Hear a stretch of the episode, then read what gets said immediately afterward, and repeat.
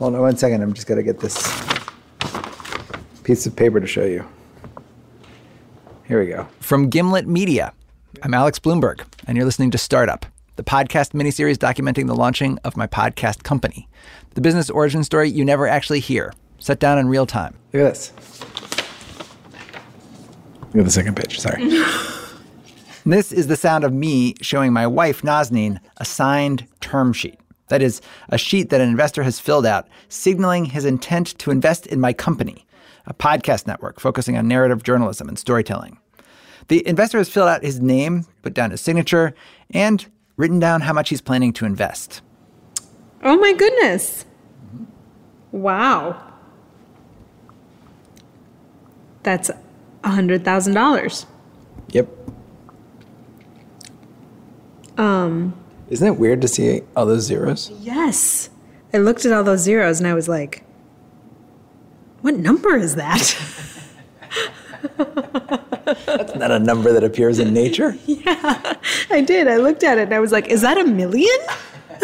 that was my first. You're listening to episode six, by the way. If you're confused about why someone wants to give me a hundred grand, you can go back and listen from the beginning.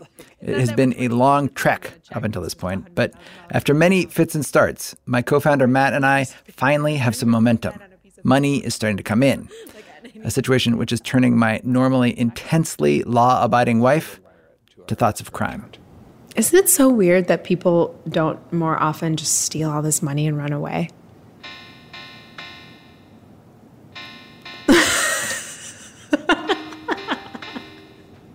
Not saying that's what you're going to do. I'm just saying, isn't it weird that that doesn't happen more often? Like, people are just going to write you all these checks. You're such a. I don't understand like why all the why this is the one thing that turns you to crime. Like you're so law abiding. I know. Like today, Alexandra and I were moving uh, like two boxes up Yeah. to the the new apartment, and you're not supposed to move on the weekends. And this lady who lives on the third floor was trying to just make like friendly conversation with me, and she was like, "Oh, are you moving?" And I was like, "No, no, I'm not moving. I'm, I'm we're moving on Thursday. We're just." taking a couple of boxes up we're not moving like i was i was just like Because you're terrified of breaking any rule. Yes. Except apparently the rule about stealing investor money. i know i guess it's like if you're gonna break a rule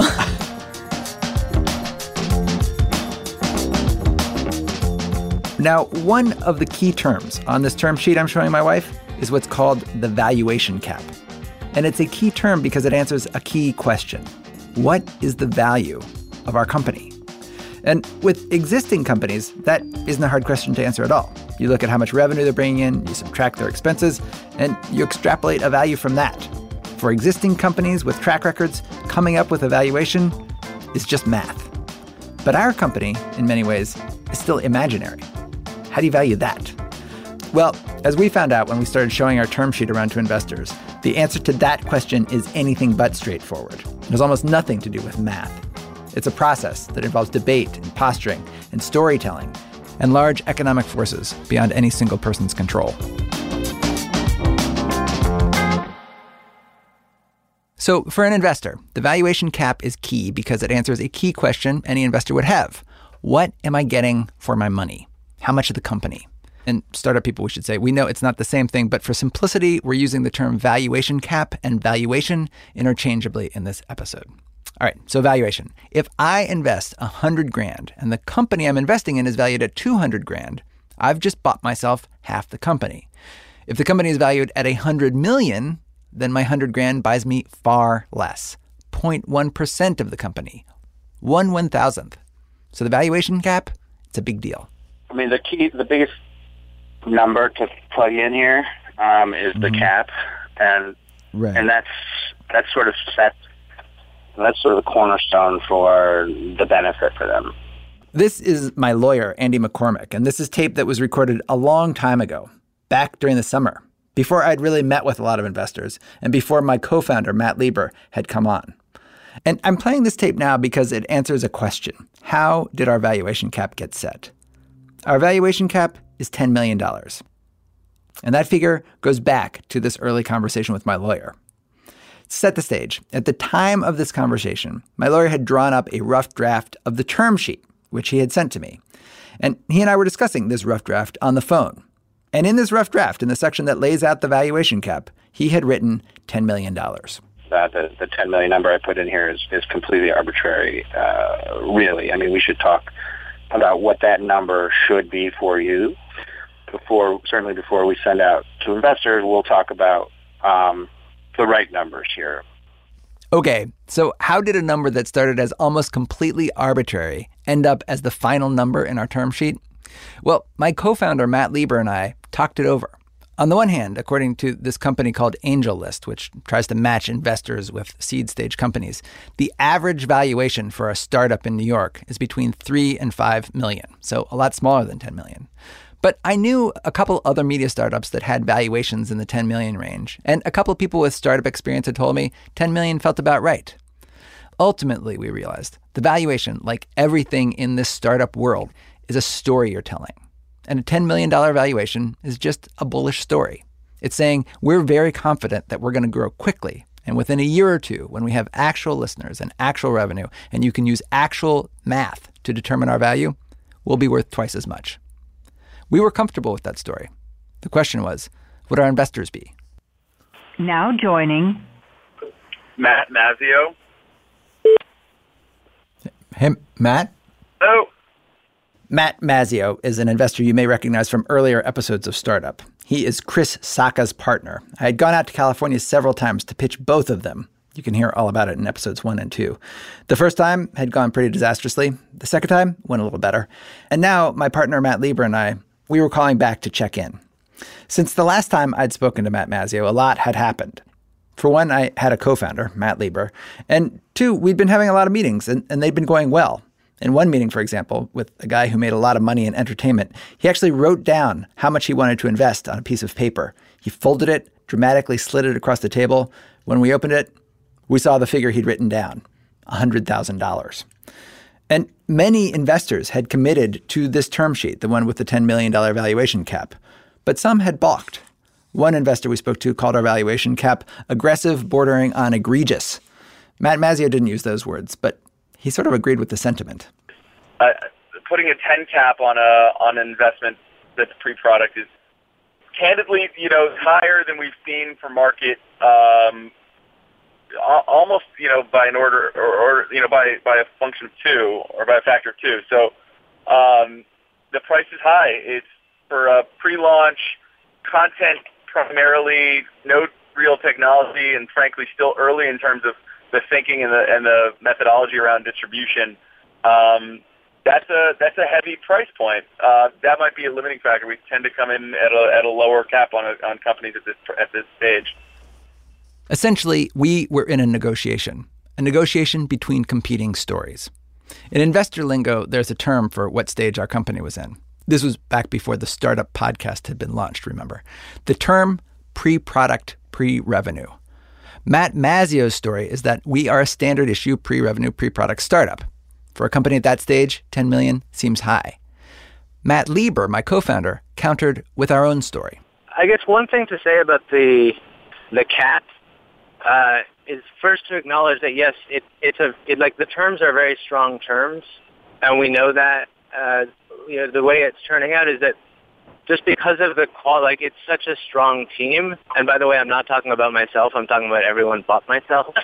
I'm sort of the the guy carrying the water, but um, such a strong team, so much investor interest, and just like a lot of buzz and momentum that it's turning out not to really be a market. It's just not like not a, not a market deal. Matt also brought in some data, but he didn't use the data in the way I'd imagined. It's something to plug into a formula and arrive at a number. Matt used the data as a plot point in the story we were telling. So we didn't have a show launch, true, but at the time we were talking to Matt Mazzeo, I had many hours of recordings done. All the pitches to investors that I'd made, the equity negotiation between Matt Lieber and me, my wife mocking my company name choices, all that was in the can. And also by this point, I'd happened to negotiate accidentally an ad deal on the first two episodes of Startup. So we weren't the typical pre-revenue, pre-product startup. When we compared it against um, like technology startups that are seeing lower caps, we just feel like it's actually we know what the business model is. Uh, it's not as risky. The talent is there. The content is already there, and so we feel like we have pretty good line of sight to to, to revenue, and so so we know it's strong and understand it's probably not going to be for everyone, um, but that's kind of that's where the term stands. Got it. Um, walk me through. We continued talking, and Matt Mazzeo asked lots of other questions. A lot more about technology, how we plan to grow our audience, a bunch of other stuff. And after the phone call, my co founder Matt Lieber and I debriefed. He seemed to think the call had gone okay. Me, I was sure they weren't going to invest. Later that day, the investor, Matt Mazzeo, called me on the phone. I didn't have a chance to record the call, so after I hung up with him, I called my co founder, Matt Lieber, and got him to record our conversation and I gave him the news that Matt Mazzeo had given me. Okay, I'm recording you on speaker. All right. So uh, I just I, I I just got off the phone with Matt Mazzeo. Right. Uh, and uh, and they're in. They're in. That's awesome. Is that great? Uh, what did he want to talk about? He just wanted to tell me. What did he? What are they in for? They're in for uh, a hundred grand. That's awesome. And they're fine with that terms. Like we we're, we're excited because they're on the table, and we want to be a voice to sort of like push you on technology.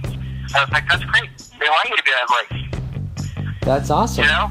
Yeah.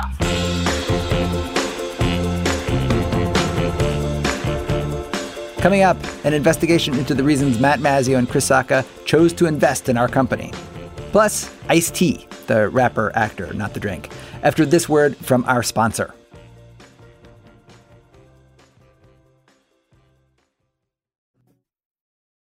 One thing that I didn't ask Matt Mazzeo back when he called me that day why? Why had they signed off on our deal? Why had they chosen to invest if the valuation had been so much higher than they'd liked? They're some of the most successful investors out there. They control over a billion dollars. They don't have to do anything they don't like. So why'd they invest? It was a question I'd always wondered about, but it was a little awkward to ask. But very recently, I called Chris Sacca up on Skype and I put it to him. What was the backstory to them investing at our valuation? What was it in the end? 10 or something? Yeah, it was 10 million. That's absurdly high. and that was, I, you know, I didn't end up negotiating the terms with you. Matt did, but I remember when he told me it was 10 and I was like, just exhausted. That's a hard price to digest. When I asked Chris, so then why did you end up investing? He said, well, first of all, it wasn't worth fighting that much over the valuation because a hundred grand to them is a pretty small deal. Most of Chris and Matt's investments these days are in the five hundred thousand to two million dollar range. And Chris told me something else. Right now, our high valuation, it's not that unusual. Startup valuations across the board are going up and up. In other words, we're in a startup valuation bubble. I mean, I definitely think we're in a bubble. And I think part of that is because we now have a generation of investors who've never had their asses handed to them. And there aren't that many of us in Silicon Valley who were here for the last crash. I know that sounds funny because it was, you know, 1999, 2000 when this whole thing imploded. But but how many, you know, I'm 40, so how many 40 year olds are actually in this business right now? So, in my previous job at Planet Money, we did a lot of reporting about bubbles. And to create a bubble, you need two conditions. Condition one, not enough fear. In other words, an entire generation of investors who doesn't remember anything bad ever happening. Check. And then condition number two, too much greed, otherwise known as ever increasing demand. And that's also happening. So, in the years after the financial crisis, people with money weren't really interested in investing in anything but the most boring, safe investments. Boring investments, of course, provide boring returns. So, now that things are slowly getting better, a lot of the money that was invested in safe but boring things is looking for something more exciting. And people like Chris, they get exciting returns. If a Wall Street manager is happy with 10% returns year over year, Chris lives in the world of the 10x return. You get 10 times your money back, not just an extra 10%. Lots of folks are trying to get in on that. There are tens of thousands of people who consider themselves to be angel investors. There are hundreds, if not a thousand, of these seed funds. And so all this money needs to get put somewhere. And even listening to the prior episodes, you're talking to guys who've never invested in tech before and are like, oh, hell, I'll take a flyer. It sounds fun. And so there's just this massive swirl of money all trying to find its way into these things. And the law of supply and demand dictates that the prices go up as a result. So, sure, Chris and Matt, they have more leverage to dictate terms than other people, but in a lot of cases, they're at the mercy of the market, like everyone else. So, why did they come in on our deal? A deal, it's safe to say, that at other times in history probably wouldn't have been priced as high as it now was. For Chris, it all came down to one calculation. What really matters is the multiple. So, how many times my original investment am I going to get back when this company ultimately exits? So I may deeply believe in your company, but if I invest in it in a $50 million valuation, and your most optimistic outcome for what this could be is a $100 million outcome, then considering the risk of investing in a startup, a 2x or two times my money back probably isn't worth that math. So the challenge for us is at a $10 million price, and that's a $10 million cap, do we foresee the potential for a 10x multiple or greater. And that led to a lot of internal debate because I'm not necessarily convinced. It was actually sort of fascinating. Chris talked through exactly how this debate went. And as he talked it through for me, I understood for the first time what a mystery I was to him, me specifically. Before I started all this, I never would have run in the same circles as a guy like Chris Sacca. But the same thing was true for him. He did not know what to make of me, this weird 40 something public radio guy with a background that's as far from profit driven as you can get. Listening to you in person, listening to these episodes right now, you don't have that bloodthirsty ambition that a lot of our founders do to grow this company such that it's very attractive to a big media company who would potentially buy this or to the point where it's throwing off so much cash flow and continuing to grow at an accelerating rate that it becomes a very healthy, sustainable business that issues dividends to its investors. So sometimes when I talk to you, I get signals that that's the, yes, you are on your way to grow and, and build what could be a massive media company. And other times I get the sense you really just want to make art and have this break even. I assured Chris that if I'd wanted to break even, I could have just stayed in public radio. But he was making this larger point, which is this is why I was confusing to him. This was what the debate was about. Who was I? Did I possess the soul of an entrepreneur or an artist? And to make things even more confusing for Chris and Matt, if I was an artist masquerading as an entrepreneur, could that turn out to be profitable? It probably works well for you and is what builds a great community of listeners for you that's why people respect you. You're not out there to just drain the whole system of every resource and squeeze every possible dollar you could from these advertisers and jam your entire show up with as many ads as it could possibly fit, right? So you have a great sense for balance. I, I do think you have a huge audience supported by the traction already. It's been fun to see you in the top three podcasts on iTunes since the day started. And, and that's where, as much as I tease you, I think your art is really valuable here. And I think you understand this community way better than any of the rest of us do. Um, that's why you can get away with calling it Gimlet Media. Chris, as you may have just deduced, was not a fan of the name we chose in the last episode, Gimlet. I told him that it was his partner that helped push us off our original name of APC. Chris said, I never actually had a problem with that name. Investors. Anyway, the thing that finally got he and Matt comfortable with the idea of investing in us at our valuation was the informal relationship I had with Planet Money and with This American Life. The fact that I knew what it takes to put together something that'll work on those shows, that for years that had been my sole job, getting stuff on those shows, that was my unfair advantage. Going back to our original discussion, I do think you have one unfair advantage. And that is that I mean, you got to piggyback off of the distribution of one of the most successful shows in the history of radio. And as a result, right off the bat, you are in the top three podcasts on iTunes. Like, to just come right out of the gate and start like that is unprecedented. And Ira Glass, I hope he's on your holiday list. I hope you sent him a nice, you know, fruitcake or something.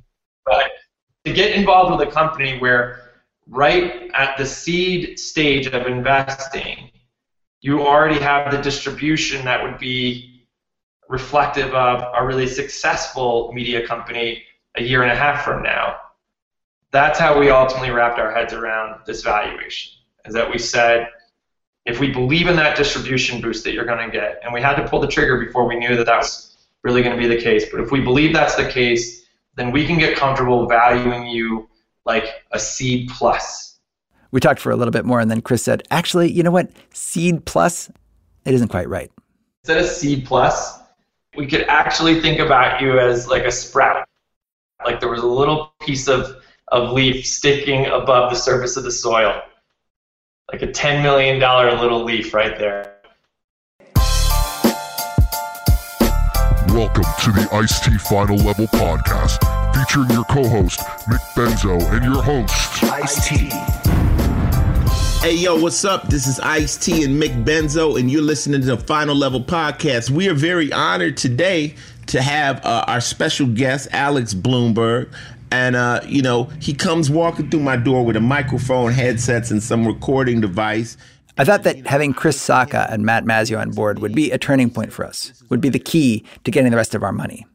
And it probably would have been, but soon after they came on board, something else happened that changed things for good. On September 5th, 2014, the first episode of this podcast, Startup, came out.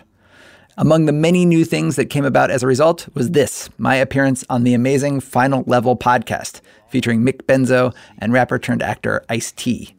It was a hour-long freeform discussion on many topics: the news, pay-per-view boxing, and how Ice T and his wife Coco got their Instagram handles. One of my boys called up. He says, "Do you and Coco have your real name on Instagram?" I'm like, "What do you mean?" And I was Ice somebody else, and Coco was Coco's World. He says, "I can get you your real name." On Instagram, I mean, what do you mean? I, I put you as Ice T and you as Coco. I said, "There's 25 Cocos up already." He says, "Don't worry about that." I'll make them go away. They're like, "Hey, yeah, I'll make them go away. It was like an assassination. So I'm like, But oh. aside from famous rappers all of a sudden wanting me on their podcasts, there was another thing that changed. Lots of people started contacting us wanting to invest. I don't know what it is, but somehow a podcast about me failing to generate FOMO and potential investors generated a lot of FOMO and potential investors. Potential investors who we'd actually been trying to contact. I'm Marco Arment. I am a podcaster, a blogger, and a software developer, and my current app is Overcast. Overcast is a podcasting app, but Marco also developed something before Overcast, a blogging platform you may have heard of called Tumblr. Marco was one of the first people involved in building Tumblr, and when it sold for a billion dollars, Marco became a wealthy man. And I've actually known about Marco for a while. He'd been a guest several times on Planet Money, and when I was just getting started, I reached out to him saying, I'm making this podcasting company. I know that you're working on a podcasting app. Let's talk. Never heard back from him until he wrote me an email saying that he and his wife had been in the car listening to back to back startup podcast episodes and he wanted to invest. We met in a cafe near Grand Central Terminal in New York City. First of all, I should I should mention I've never invested in anything before, besides like you know the little stocks here and there. But this will be this will be my first investment of this type. Um, and and the main reason I wanted to do it was for strategic value for both me and and hopefully you. Like you know, I hope that my presence among your investors is valuable to you in some way. Um, and I and you know from Overcast perspective, it's useful for me to to have to have something I say be heard in the world of major podcast producers. So, at, so because I have never done this before, let me know if this is totally random and off base. So, I I'm interested in investing of my own money, fifty thousand. Um, if that's reasonable, I don't know. So, first of all, can I just say to have someone email us, set up a meeting with us, and then right away say, I want to invest 50 grand, that was a, a first for us. But Marco, he didn't even stop there. And then a couple years ago, I, don't, I'm I don't know the details of this really. A couple years ago, I was awarded some kind of award from an investment firm on the West Coast somewhere called uh, it, it's called the Tech Fe- Tech Fellows Award or something, and they basically allocated me hundred thousand dollars of their money that I could invest however I wanted. And then everyone in my class of people who got the award that year would apparently all own it or you know, plus them, something like that. And I'm, again, I'm very hazy on the details of how this works because I, I, I basically get an email from them like once a year saying, "Hey, if anyone hasn't invested their slice slip, you know, don't forget about it." After all those trips to California, all those failed meetings with investors, all that worry and anxiety about what clothes to wear, what shoes, to have 150 grand just fall out of the sky like that, was incredible. And it was happening a lot. Another angel investor who I'd been emailing with occasionally got in touch after the podcast aired and came in for 50 grand right away. The Knight Enterprise Fund, the venture arm of the Knight Foundation, which is dedicated to media innovation, they also came in for 100 grand. And so now we're almost done raising the money. Okay, ready? I'm going to show you something. Look at that. Oh my goodness. That's a lot of money. You want to read it? Um, do I want to read it out loud? Yes. Yes. It's. I feel weird. Did I put you on the spot? Um, you at one million forty six thousand three hundred eighty eight dollars and fifty three cents. yep. In the American Podcasting Corporation deposit account. I know. Are you going to change that to Gimlet Media? Yeah. Our name's officially changed. Well, if you change your mind about um, stealing the money and running away to another country, just let me know. I'm in. They'll never find us. They'll never find us.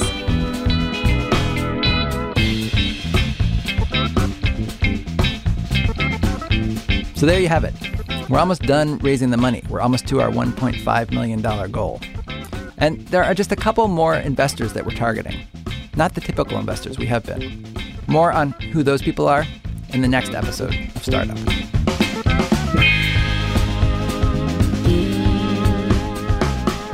Coming up, scenes from that next episode, but first, of course, a word from our sponsor.